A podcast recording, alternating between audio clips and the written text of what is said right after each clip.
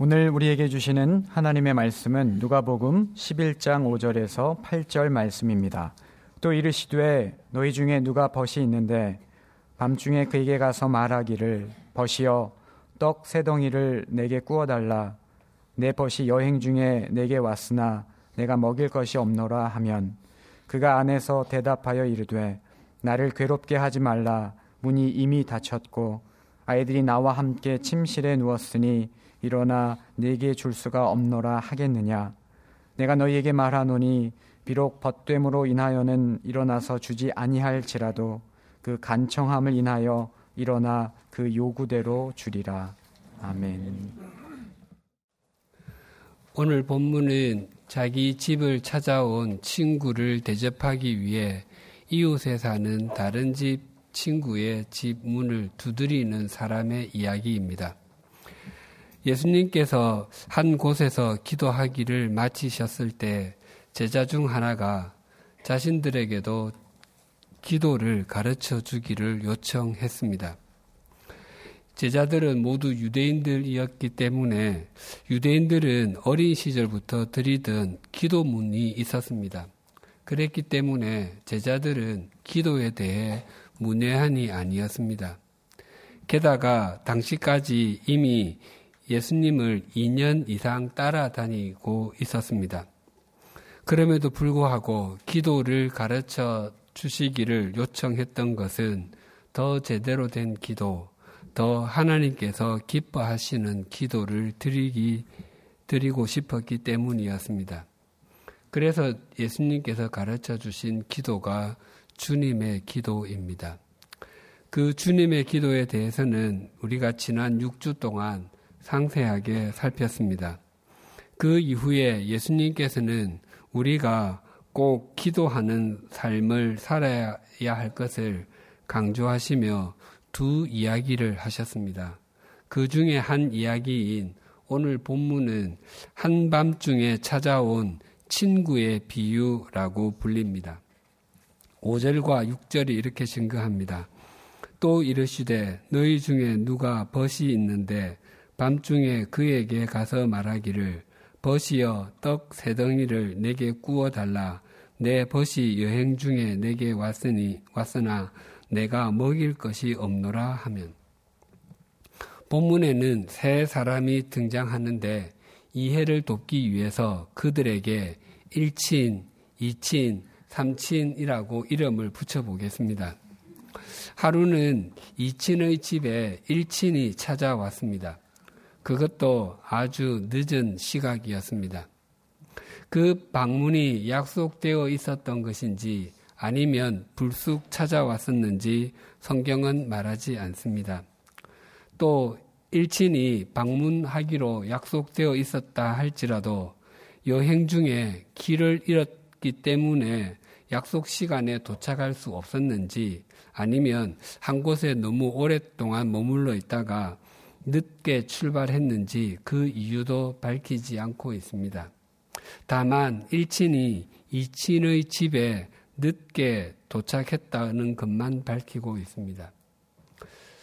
하지만 집주인인 2친은 1친을 대접할 음식이 없었기 때문에 상당히 난처하게 되었습니다.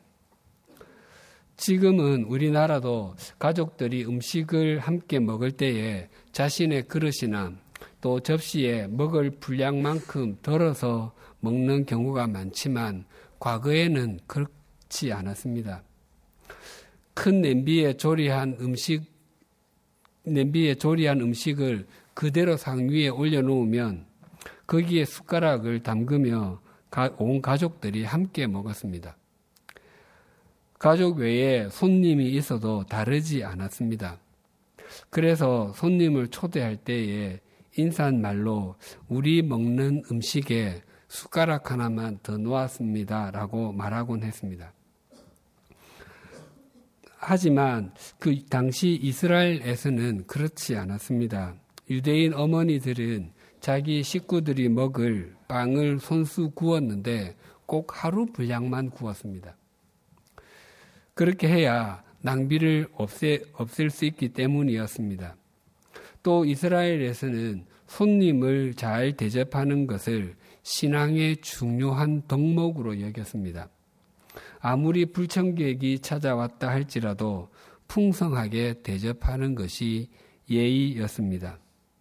그래서 이치는 이웃에 사는 삼친의 집으로 빵을 빌리러 갔습니다. 그런데 문이 닫혀 있었습니다. 당시 팔레스타인에 살았던 사람들은 삶이 매우 공개적이었습니다.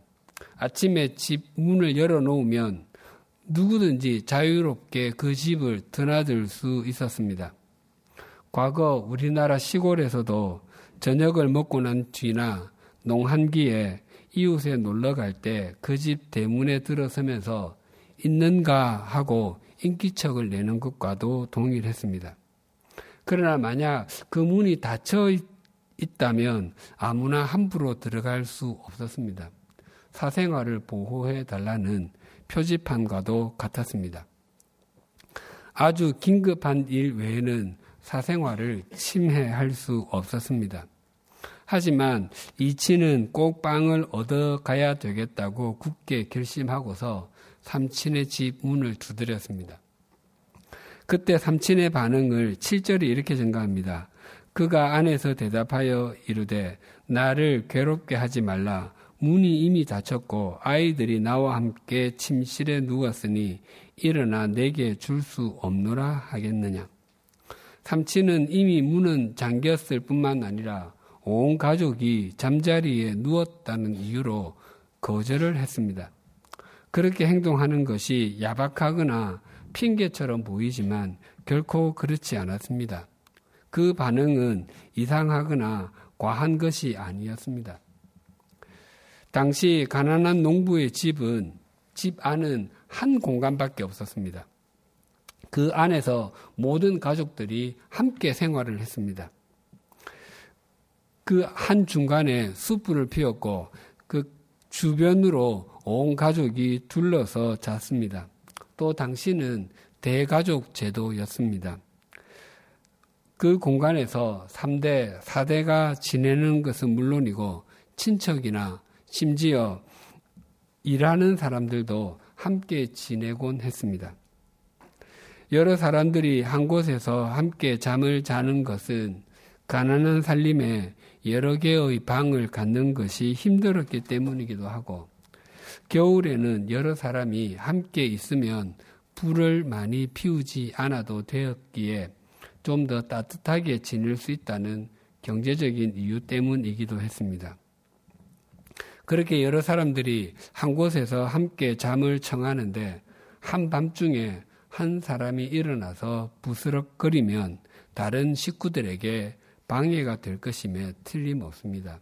그래서 삼친이 일어나기를 거절했던 것입니다.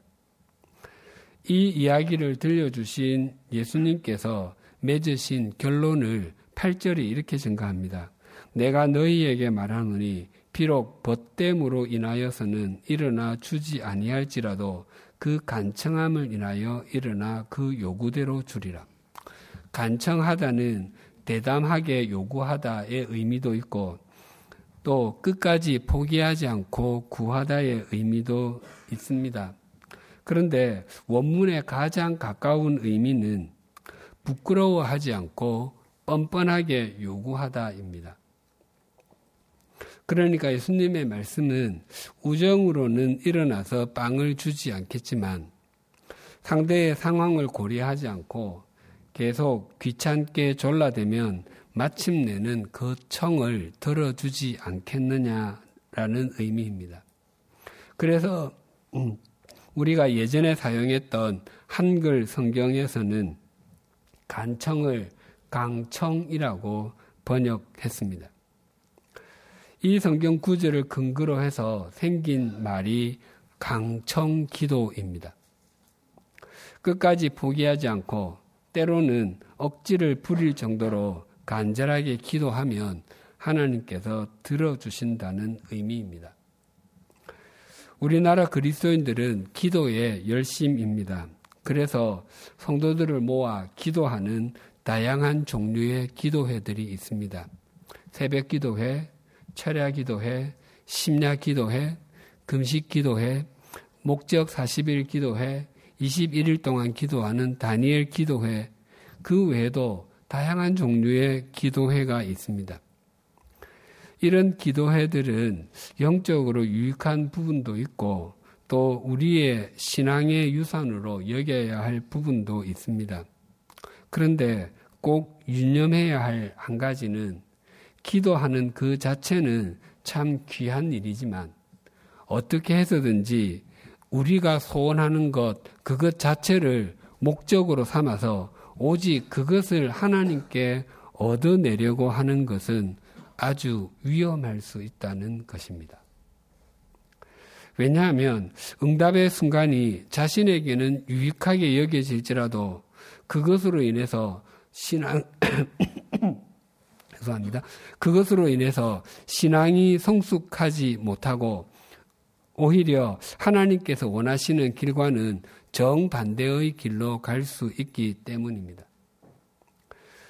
자기 소원을 목적으로 삼다가 낭패를 겪는 경우가 성경에 자주 등장합니다. 이스라엘 자손들은 하나님의 오묘하신 섭리로 출애굽하여 가나안 땅에서 살게 되었습니다. 그들이 그 가나안 땅을 구입하기 위해서 한 푼도 낸 적이 없었습니다. 그리고 그 땅을 차지하는 과, 정에서도 하나님의 불가사의한 은총을 입었습니다. 그들은 홍해가 갈라져서 그 바닥이 마른 땅처럼 되는 것을 보았을 뿐만 아니라 우기임에도 불구하고 요단강 수위가 최고조였는데 그 강물이 마르는 것도 보았습니다. 게다가 초롱성과 같았던 여리고성이 대포와 같은 무기가 아니라 나팔 소리와 함성으로 무너지는 것도 목격했습니다. 이스라엘 자손들은 400년 동안 애굽에서 노예로 살았습니다. 지배자인 애굽의 입장에서 가장 경계했던 것은 노예들이 군사적인 힘을 갖는 것이었을 것입니다. 그러했기에 이스라엘 자손들은 400년 동안 전쟁의 경험이 없었습니다. 그런데 가나안 땅에서의 전쟁에서 대부분 승리했습니다. 하나님께서 승리하게 해 주신 것입니다. 그랬기 때문에 그들은 그 땅에서 하나님을 신실하게 섬기며 살아야 했습니다. 그러나 그들은 그렇게 살지 않았습니다. 하나님을 알지 못했던 이방 백성들과 크게 다르지 않는 삶을 살았습니다. 하나님께서 그토록 금하셨던 우상숭배는 그들의 만성적인 고질병과도 같았습니다. 구역 성경 공부 사무엘 사항에서 살펴본 바와 같이 그들은 급기야 왕을 구하기 시작했습니다. 주변의 국가들은 왕정 국가였던 데 반해 이스라엘은 하나님께서 다스리셨기 때문입니다. 이방 나라의 왕들이 말을 타고서 전쟁을 진두지휘하는 모습이 멋있어 보였던 반면에 이스라엘 백성들은 눈에 보이지 않는 하나님을 신뢰해야 했습니다. 그것은 온전한 믿음이 요구되는 일이었습니다. 하지만 믿음이 없었던 그들은 눈에 보이는 왕을 구했습니다. 사무엘 선지자는 그것은 하나님의 뜻이 아니라며 반복해서 그리고 간곡하게 이스라엘 백성들을 설득했지만 그들은 막무가내였습니다. 자신들의 소원이 너무 커서 하나님이 보이지가 않았던 것입니다. 자기가 무엇을 해보겠다고 고집을 부리는 자녀에게 부모는 그것이 바르지 않은 것임을 알지만 실패를 통해서 배우기를 마, 바라는 마음으로 허락할 때가 있는 것처럼 하나님께서는 사울을 왕으로 세우도록 허락해 주셨습니다. 그때 이스라엘 백성들이 보인 반응을 사무엘상 10장 24절은 이렇게 증거합니다. 사무엘이 모든 백성에게 이르되 너희는 여호와께서 택하신 자를 보느냐 모든 백성 중에 짝할 이가 없느니라 하니 모든 백성이 왕의 만세를 외쳐 부르니라. 백성들은 기뻐서 함성을 질렀습니다. 소위 강청 기도가 응답을 받은 것입니다. 우리나라에도 삼국시대와 고려시대, 조선시대에 많은 왕들이 있었습니다. 그러나 초대 왕은 한 명씩 밖에 없습니다. 이스라엘에서는 그 영광스러운 자리를 사울이 차지했습니다. 그러나 그는 그듭 하나님의 뜻과는 다른 길을 걸었습니다. 아말렉 사람들을 진멸하라는 하나님의 말씀에 완전히 순종하지 않았을 때 하나님께서는 사울에게 이렇게 말씀하셨습니다. 사무엘상 15장 11절 상반절입니다. 내가 사울을 왕으로 세운 것을 후회하노니 그가 돌이켜서 나를 따르지 아니하며 내 명령을 행하지 아니하였음이니라. 하나님께서 후회하신다고 말씀하시는 것은 내가 실수로 세워야 할 사람이 아니라 다른 사람을 세웠다라는 의미가 아니라 사울이 걸어야 할 길을 걷지 않고 엉뚱한 길을 걸으며 바르지 않는 못한 삶을 사는 것에 대한 안타까움의 표현입니다. 마치 부모가 그 자녀가 그득그득 부모의 속을 상하게 할 때 부모는 내가 왜 죄를 낳았을까라고 표현한 것과 비슷한 의미입니다.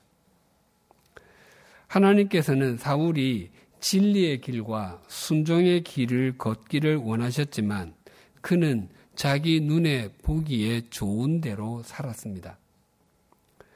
이스라엘 백성들이 그토록 하나님께 간절하게 간구, 즉 강청에서 얻은 왕은 결국 하나님을 후회하게 만드는 존재였던 것입니다. 북이스라엘이 망할 무렵에 남유다의 왕은 히스기야이었습니다. 그는 다윗 이후에 300년 만에 등극한 가장 선한 왕이었습니다. 그가 왕위에 등극하고서 가장 먼저 행했던 일을 열왕기하 18장 2절에서 7절 상반절은 이렇게 증가합니다. 그가 왕이 될 때에 나이가 25세라 예루살렘에서 29년간 다스리니라. 그의 어머니의 이름은 아비요 스가리아의 딸이었, 딸이더라. 히스기야가 그의 조상 다윗의 모든 행위와 같이 여호와께서 보시기에 정직하게 행하여 그가 여러 산당들을 제거하며 주상을 깨뜨리며 아세라 목상을 찍으며 모세가 만들었던 노뱀을 이스라엘 자손이 이때까지 향하여 분양함으로 그것을 부수고 느후스단이라 일컬었더라. 히스기야가 이스라엘 하나님 여호와를 의지하였는데 그의 전후 유다 여러 왕 중에 그러한 자가 없었느니 없었으니 곧 그가 여호와께 연합하여 그에게서 떠나지 아니하고 여호와께서 모세에게 명령하신 계명을 지켰더라. 여호와께서 그와 함께 하심에 그가 어디로 가든지 형통하였더라. 히스기야는 25살에 왕이 되었습니다. 그 나이는 인생에서 육체적으로 가장 혈기왕성할 때입니다. 그리고 가장 마음대로 살고 싶을 때입니다. 그때의 히스기야는 하나님 앞에서 참으로 신실하게 살았습니다. 유다 안에 있는 우상들을 제거하였고 하나님의 말씀인 계명을 지키는 삶을 살았습니다. 특히 모세가 만들었던 노뱀까지 제거하였습니다. 그것은 이스라엘 자손들이 광야에서 하나님을 원망하다가 불뱀에 물려 죽게 되었을 때 모세가 하나님의 명령을 따라서 만든 것이었습니다. 누구든지 그 노뱀을 쳐다보면 다 나음을 받게 했습니다. 그 노뱀은 하나님의 능력의 상징과도 같았습니다. 그러나 이스라엘 자손들은 마치 그 노뱀에게 신통한 능력이 있는 것처럼 착각을 했습니다. 그래서 그 노뱀은 700년 동안 이스라엘 자손들에게 우상이 되었습니다. 다윗과 모, 솔로몬을 비롯한 그 어떤 왕도 없애지 못했던 것을 히스기야가 부수고 그 이름을 느후스단 노조각이라고 불렀습니다. 능력은 노뱀이 아니라 오직 하나님께 있고 이것은 단지 세부치에 불과하다는 것이었습니다. 히스기야의 그러한 삶은 하나님의 마음을 흡족하게 해 주었습니다. 그래서 하나님께서는 그와 동행하시며 그의 삶을 형통하게 해 주셨습니다. 그랬던 히스기야의 삶에 위기가 닥친 적이 있었습니다. 그의 통치 14년, 즉 그가 39살이 되었을 때에 죽을 병에 걸린 것입니다. 한 사람의 죽음은 남아있는 가족들에게 여러 가지 변화를 줍니다. 그 중에서도 중년의 죽음은 남아있는 가족들의 삶을 온통 바꾸어 놓습니다. 만약 40대의 사람이 병원에서 검진을 받았는데 의사로부터 당신은 암 말기입니다. 앞으로 사실 수 있는 날이 1개월, 길어야 3개월입니다. 와 같은 말을 듣는다면 순간 굉장히 당혹스러울 것이고 한동안 정신을 차리기가 쉽지 않을 것입니다. 히스기야의 상황이 그와 비슷했습니다. 히스기야가 병들었을 때에 이사야 선지자가 와서 하나님께 들은 말씀을 전해 주었는데 당신이 죽게 되었으니 이제 집안 일을 정리하십시오. 당신은 회복되지 못할 것입니다. 라고 말했습니다. 그 말을 듣고 히스기야가 얼마나 처절했겠습니까? 또 얼마나 살고 싶었겠습니까? 그때 히스기야가 드린 기도를 열왕기 하 20장 2절 3절이 이렇게 증가합니다. 히스기야가 낯을 벽으로 향하고 여호와께 기도하여 이르되 여호와여 구하오니 내가 진실과 전심으로 주 앞에 행하며 주께서 보시기에 선하게 행한 것을 기억하옵소서 하고 히스기야가 심히 통곡하더라. 히스기야의 강청 기도입니다. 히스기야 정도의 나이에 있는 사람들이 그와 같은 병에 걸렸다면 대부분 이와 비슷하게 기도를 드릴 것입니다. 히스기야의 그 기도에는 아무런 문제가 없습니다. 하나님께서는 히스기야의 그 기도를 들으시고 또 그의 눈물을 보시고 그의 생명을 15년이나 연장시켜 주셨습니다. 이후의 삶은 하나님께서 그에게 덤으로 주신 인생이었습니다. 그렇다면 히스기야는 의당 이전보다 더욱 더 신실하게 살아야 했습니다. 그러나 그는 이전에 하나님을 향해 살았던 삶과는 정반대의 삶을 살았습니다. 이전에 하나님을 온전하게 신뢰했었는데 병이 나은 이후에는 주변의 강대국에게 기댔습니다. 그가 행한 성경에 나타나 있는 모든 신앙적인 치적은 15년의 생명을 연장받기 이전에 행했던 것들입니다. 그 이후에 행한 것은 아무것도 없습니다. 히스기야가 병에서 나았다는 소식을 듣고 바빌로니아의 왕이 사신을 통해서 편지와 예물을 보냈습니다.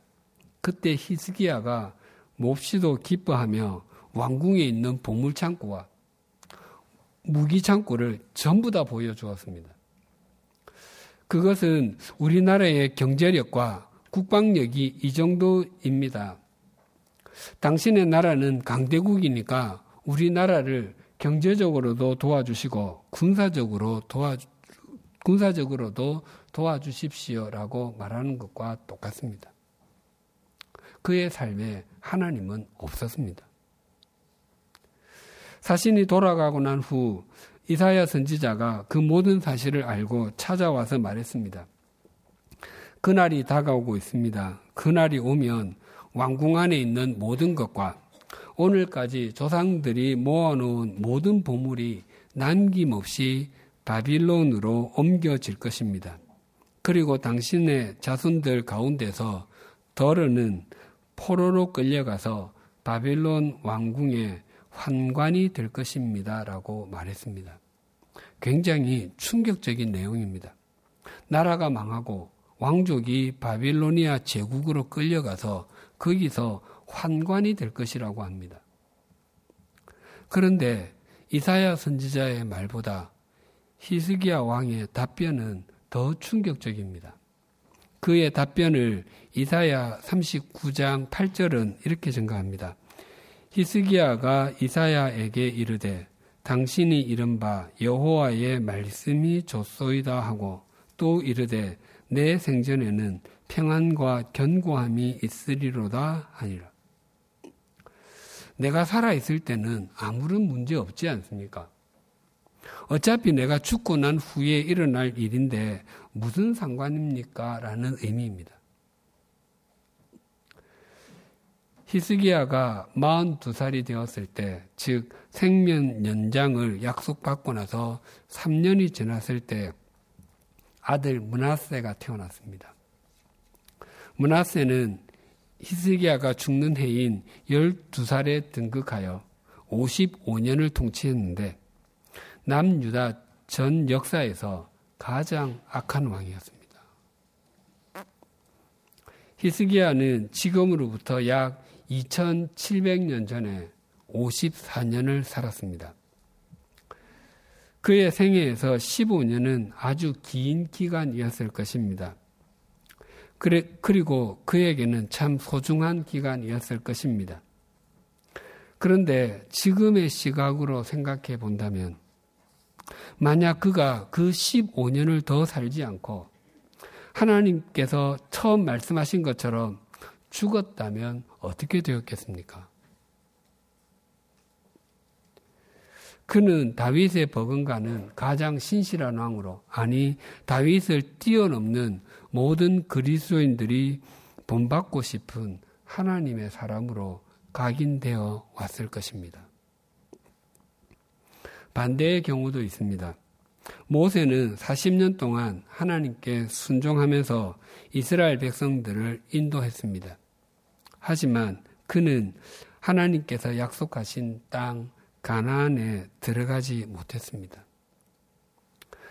모세는 하나님께 하나님 저로 건너가게 하셔서 하나님께서 약속하신 아름다운 땅, 아름다운 산을 보게 해 주십시오라고 읍소했습니다. 그러나 하나님께서는 그만 되었으니 다시는 이 일로 말하지 말라라고 단호하게 말씀하셨습니다. 그때 모세가 히스기야처럼 지난 40년 동안 얼마나 순종했는지를 말하며 강청 기도 드릴 수 있었을 것입니다. 그러나 모세는 그렇게 하지 않았습니다. 그랬기 때문에 모세는 1400년이 지나서 가나안 땅에 있는 변화산에서 엘리야 선지자와 함께 예수님의 별세, 즉 예수님의 십자가 죽으심을 의논했을 뿐만이 아니라 3400년이 지난 지금도 하나님의 사람으로 순종의 사람으로 우리 앞에 우뚝 서 있습니다. 부활하신 주님을 만난 후에 이방인들을 위한 사도가 된 바울의 몸에는 가시가 있었습니다. 그 가시가 구체적으로 무엇인지 정확하게 알 수 없지만 그것이 그의 사역에 치명적인 방해가 되었던 것이면 틀림없습니다. 그 가시가 얼마나 방해가 되었든지 바울은 그것을 사탄의 사자라고 불렀습니다. 바울은 그것 때문에 하나님께 세 번을 기도드렸습니다. 그러나 하나님께서는 내 은혜가 내게 족하다라고 응답하셨습니다. 그때 바울 역시 벽을 향하여 무릎을 꿇고 강청 기도 드릴 수 있었을 것입니다. 하나님, 제가 단지 편하기 위해서 기도하는 것이 아닙니다. 하나님의 일을 위해서입니다. 라고 밤을 새워가며 기도할 수도 있었고, 금식을 할 수도 있었습니다. 그러나 바울은 오히려 자신에게 있었던 가시 때문에 일평생 주님을 신뢰하는 삶을 살 수 있게 되었습니다. 그랬기 때문에 2000년이 지난 지금도 그는 모든 그리스도인들에게 존경을 받는 신앙의 사표로 남아 있습니다. 우리에게 간절한 기도가 필요 없는 것은 결코 아닙니다. 기도하셔야 합니다. 그러나 우리는 우리에게 무엇이 더 좋은 것인지 알지 못합니다. 우리 눈에 좋게 보이는 것이 실상은 그렇지 못한 것일 수도 있고, 우리 눈에는 좋아 보이지 않는 것이 두고 두고 좋은 것으로 확인이 될 수도 있습니다. 그래서 우리가 기도를 드릴 때 우리가 구한 그것을 그대로 응답을 받는 것보다 훨씬 더 중요한 것은 우리의 기도의 대상이신 하나님을 어떻게 여기고 있으며 어떻게 하나님과 동행하는가 하는 것입니다. 올해 구역 성경 공부를 마무리하는 작년 교구 연합 종강의 밤이 지난 금요일 저녁에 홍보관 예배실에서 있었습니다. 그 행사를 마치고 사무실로 돌아와 설교 준비를 하는데 제 머릿속으로 올해 우리 교회 표어 말씀인 예레미야 32장 41절 말씀 내가 기쁨으로 그들에게 복을 주되 분명히 나의 마음과 정성을 다하여 그들을 이 땅에 심으리라는 말씀이 스치고 지나갔습니다. 올 한 해 구역장 성경 공부 전과 구역장 성경 공부 할 때에만 해도 수십 번을 외웠습니다. 그런데 그날은 그때까지 저는 늘 하나님께서는 심으셨고 우리는 심김을 받았다고만 생각하고 있었습니다. 그런데 그날은 하나님께서 나는 네가 열매 맺기를 원하는 것을 간절히 원하는 것 알고 있지 라고 말씀하셨습니다. 또 나는 내가 열매를 맺기를 간절히 바라기에 기쁨으로 복을 준 것도 알고 있지 라고 말씀하시는 것 같았습니다. 그리고 오늘 본문의 말씀에서도 마음 깊은 곳에서 동일한 울림이 있었습니다. 오늘 본문은 강청 기도의 중요성을 강조하기 위해서 주신 것이 아니었습니다. 빵을 주기 싫어서 핑계를 대는 이웃보다 내가 더 나은 존재라는 것은 알고 있지. 나는 졸라야지만이 주는 그런 존재가 아니다. 나는 그러나 사람들은 빵을 빌리기 위해서 이웃으로 가는 것보다 내게 더 나아오지 않는다라고 하셨습니다. 그런 마음의 울림 후에 지난 세월이 주마등처럼 지나갔습니다. 기도한 대로 응답해 주시지 않는다고 하나님께 버텼던 것도 생각났고, 하나님께 불성실하고 형편없이 살았던 것도 생각났습니다. 그럼에도 불구하고 언제나 은혜를 베풀어 주시며 신실하게 인도해 주셨던 것도 기억났습니다. 순간 걷잡을 수 없이 흐르는 눈물을 참을 수 없었습니다. 한참을 울었습니다. 그때 마음 깊은 곳에서 한 찬양이 울려 나왔습니다. 하나님 한 번도 나를 실망시킨 적 없으시고 언제나 공평과 은혜로 나를 지키셨네. 지나온 모든 세월들 돌아보아도 그 어느 것 하나 주의 손길 안 미친 것 전혀 없네. 오 신실하신 주, 오 신실하신 주, 내 너를 떠나지도 않으리라, 내 너를 버리지도 않으리라. 약속하셨던 주님, 그 약속을 지키사 이후로도 영원토록 나를 지키시리라 확신하네. 오늘은 주님의 성탄을 기리고 다시 오심을 대망하는 대림절 첫째 주일입니다. 하나님은 죄와 허물로 죽었던 우리를 살리기 위해서 우리가 기도하지도 않은, 아니, 기도해야 하는지도 알지도 못했던 아기 예수님을 이 땅에 보내어 주실 정도로 우리를 사랑하시는 분이십니다. 그 예수님을 통해서 우리를 죄에서 건져 올려 주시고 우리가 더 이상 우리 마음대로 살지 아니하고 하나님과 교제하며 영원한 생명을 누리게 하기 위함입니다. 그래서 아기 예수님이 이 땅에 오심이 언제나 기쁘다 구주 오셨네가 됩니다. 사람이 사람에게 반복해서 말을 하면 요청하면 들어줍니다.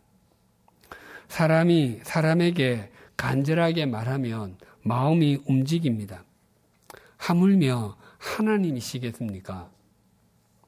하나님은 우리를 창조하신 분이시며 오늘도 우리를 바라보시고 우리의 작은 신음소리까지 들으시는 우리의 아버지가 되시는 분이십니다.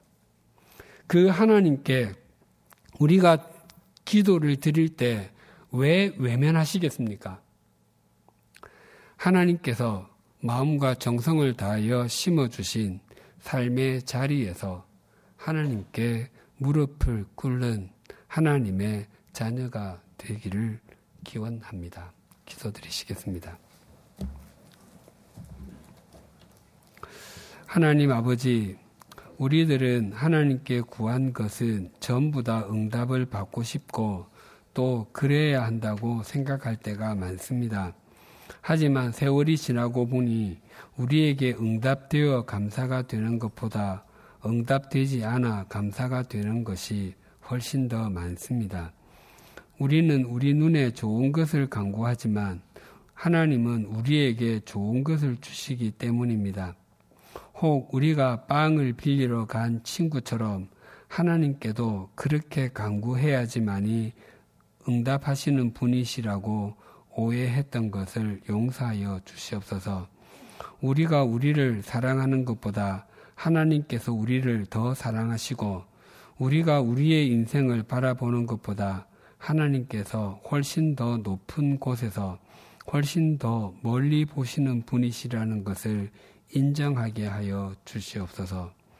대림절 첫째 주일을 맞게 해 주셔서 감사합니다. 아기 예수님을 이 땅에 보내어 주셔서 소망 없는 이 땅에 소망이 있게 하시고 기쁨이 없는 이 세상에 기쁨을 주시고 무엇보다도 참 생명이 없는 이 땅에 영원한 생명을 주셔서 감사합니다.